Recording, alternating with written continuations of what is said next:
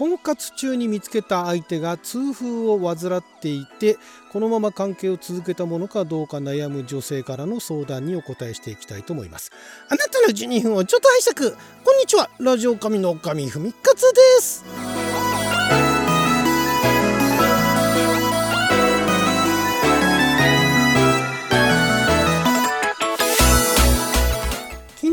2023年7月19日水曜日録用は先活先週でございましたもう20日になっちゃいましたけども毎週水曜日はネットに公開された誰に向けて相談しているかわからない恋愛相談を勝手にピックアップして勝手に回答していく帰ってきた勝手に恋愛相談のコーナーをお届けしておりますが今回はこちらですね痛風の彼というね20代女性からの相談でございますけれども27歳女性です。結婚前提に付き合うかもしれない方がいます。その方は穏やかで気も合い尊敬できる方で一緒にいて楽しいですし楽な方です。その方から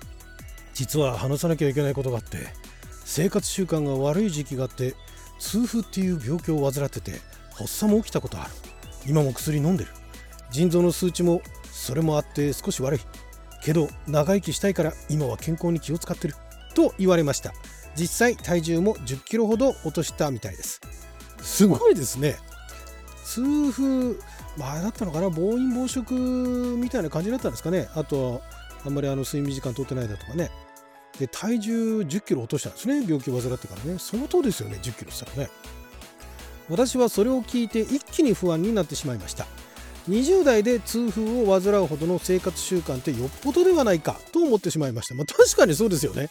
20代で痛風ってまあそういう方がいないわけじゃないですけどもまあ珍しいですよね。まあでも最近はどうなんでしょうね多いんですかね。例えばこれが30代から50代とかならまだ良かった気がします。この先結婚となると食生活も気をつけないとですしもしお相手が病気で仕事を辞めざるを得なくなった場合私の給料だけに頼られるのではとか子供がいたらさらに大変なのではとか思ってしまいましたもちろん経済的にも私も自立はしておりますが私は結婚するとしても旦那と長く暮らしていきたいので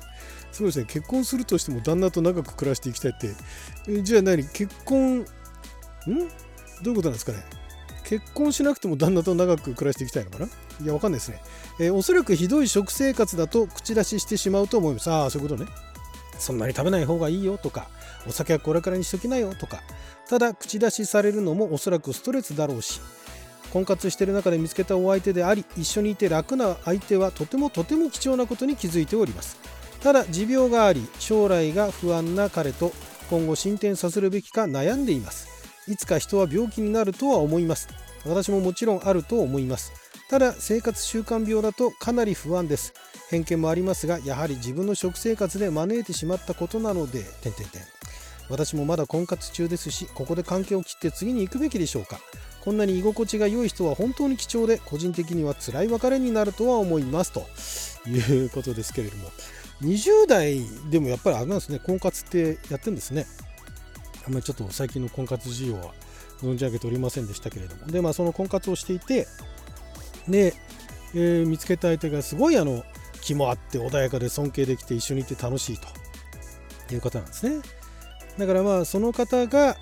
まあ、一緒になってねえー、まあ、これからの食生活口出ししちゃったりだとか、えー、そういうのも口出ししていいものかどうかみたいなね。口出しされたらされたでそれはまたストレスになるだろうしみたいなね。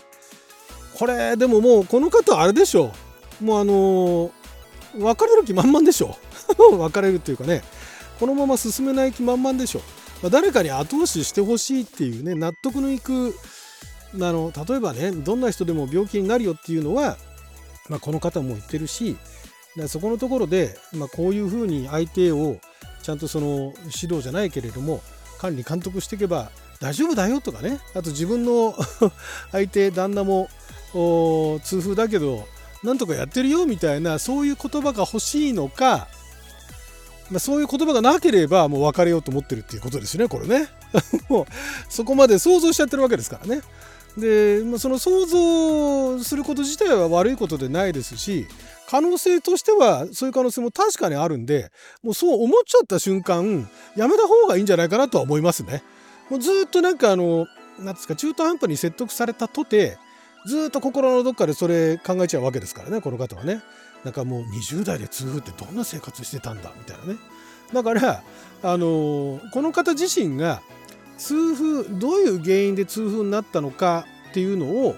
ねもう彼の方がもう早々に言ってくれたわけですから。でその痛風にならないようにね、えー、自分が例えば、まあ、料理だとかなんとか作れる時は考えて痛風にならないようなそういう生活っていうのを一緒にね、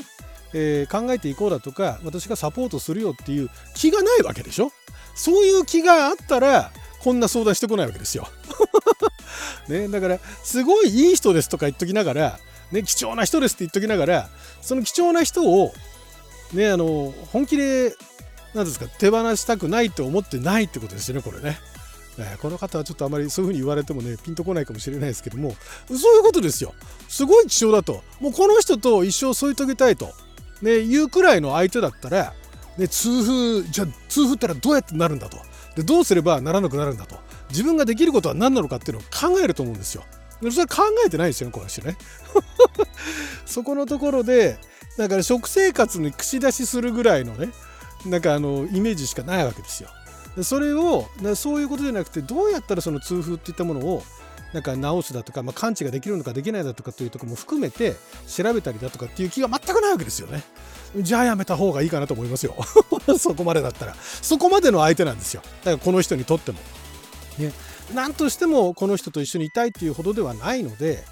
だったら中途半端になんか他人の助言かなんかを得てじゃあ一緒にやっていこうかっつってももやもやもやもやしたまんまでね結局どの道分かれるんじゃないかなと思いますよ。彼はだからすごい正直ですよね。本当にだから何て言うんでしょうね。いいいい人というかすごいそういったところはちゃんとわきまえてる。だから自分が痛風だっていうのも分かっててね付き合ってくれる結婚してくれる相手じゃないとやっぱり自分も辛いだろうなと思うわけですよね。結構だからその治療っていうかそのまあ、治療ですかね。自分でいろいろ薬飲んだりとか食生食生活考えたりだとかいろいろしてるわけでしょ。だからそういうのを相手にとって、えー、一つのその何て言うんですかネガティブじゃないけれども一つのそのハードルになってるっていうことは、ね、障害になってるある種の障害になってるってことは彼自身も分かってるから後々言われないためにも最初にまずそれを振ってるっていうのはすごい賢明だと思いますよね。だからすごいいい人だと思いますよ。だからそういう意味で彼自身は自分でいろいろ勉強してそこをならないように、まあ、だから今まで不節制してたところを反省しつつもならないようにただそれもね人によってねすごい神経質になっちゃってねその相手の人にも同じような生活を強要させようとするとそれはそれでまた面倒くさいけれども、まあ、でもこの雰囲気からすると、ま、まず自分のことは自分でなんかなんとかちゃんとね管理していこうと。でもやっぱりそのそういう体が体をね患って、えー、余計にやっぱりそばに誰かいてほしいっていうのがあるんでしょうね。別に看病してほしいってことじゃなくて何かあった時にやっぱりその近くにねそういう支えてくれる人がいたらなっていうねであるいはその相手がもしそういう状況にねなかなかすごい困った状況になった時も自分が支えるっていう気持ちがある程度できてる方なんでしょうね。うん、でそういったところでもう初っ端からまずそういうことを言っとけば、ねえー、下手な下手な人っていうか なんかあのなんかなんですかね痛風をなめて付き合うっていう人はいないと思いますけれどもそこのところで一つだから彼自身もでそういうのを出しておくことによってそれを出しても OK だって言ってくれる人と付き合おうひいては結婚しようというふうに思ってるでしょう。だからこの彼女自身はすごい相手いい人なんだけれども、まあ、痛風だっていうんです。ごい心配だと、ね、でも痛風だからって結婚しないとか付き合わないっていうのが人種差別だ的なね風には見られたくないっていう感じがどっかにあるんでしょうね。別に差別でも何でもないですよ。そう思うんだったらその程度のものだからサポートできないからやめた方がいいと思いますよ。はい。そんな感じで、まあ、聞いてないと思いますけれども、はい、もう一つぐらい行きましょうかね。好きだけど別れたことある方いますかという20代、やっぱり女性ですね、こちらもね。2年付き合ってる彼氏がいます。彼氏のことは好きだけど、将来のことで不安があり、結婚相手としては違うのかなと思っています。この方も不安があるんですね。不安に思うのはお金に関する価値観の違いと彼氏が友人と遊びに行く頻度が多いことです。どちらも話し合いをしましたがお互い考え方が違うのでどちらかの考えを強要するわけにもいかず未だ具体的な解決策が出ていない状況です。友達と遊びに行くのはまだ良いとしても結婚したらお金が大事だからお金の価値観の違いはあまりよろしくないというのは承知しています。将来に不安があるなら別れた方がいいというのも分かってはいますがなかなか別れられません。もやもやしてああやっぱり他の人の方がいいのかなと思っても彼氏と電話したり会ったりするとやっぱりこの人好きだなってなって結局別れられないということが続いています。同じように好きだけど別れようと思った方いますか？別れられましたか？っていうことですけれどもまあそういう方いらっしゃるでしょう。好きだけど別れる。いろんな事情があってね、このまま2人でダラダラと関係を続けていける。それこそ結婚もしないで同棲もしないで2人でダラダラいけるってんだったらそれはそれで行こうと思ってる人もいるでしょうし自分は同棲がしたいあるいは結婚がしたいってなった時にこのままじゃいかんと思ってそれが相手と、ね、折り合いがつかないんだったらじゃあやめるっていう人が結構いると思いますよ。私の周りにもいましたし私もそういう経験がないわけじゃないですから。そこのところはもう何を取るかですよね。何を取るかっていうか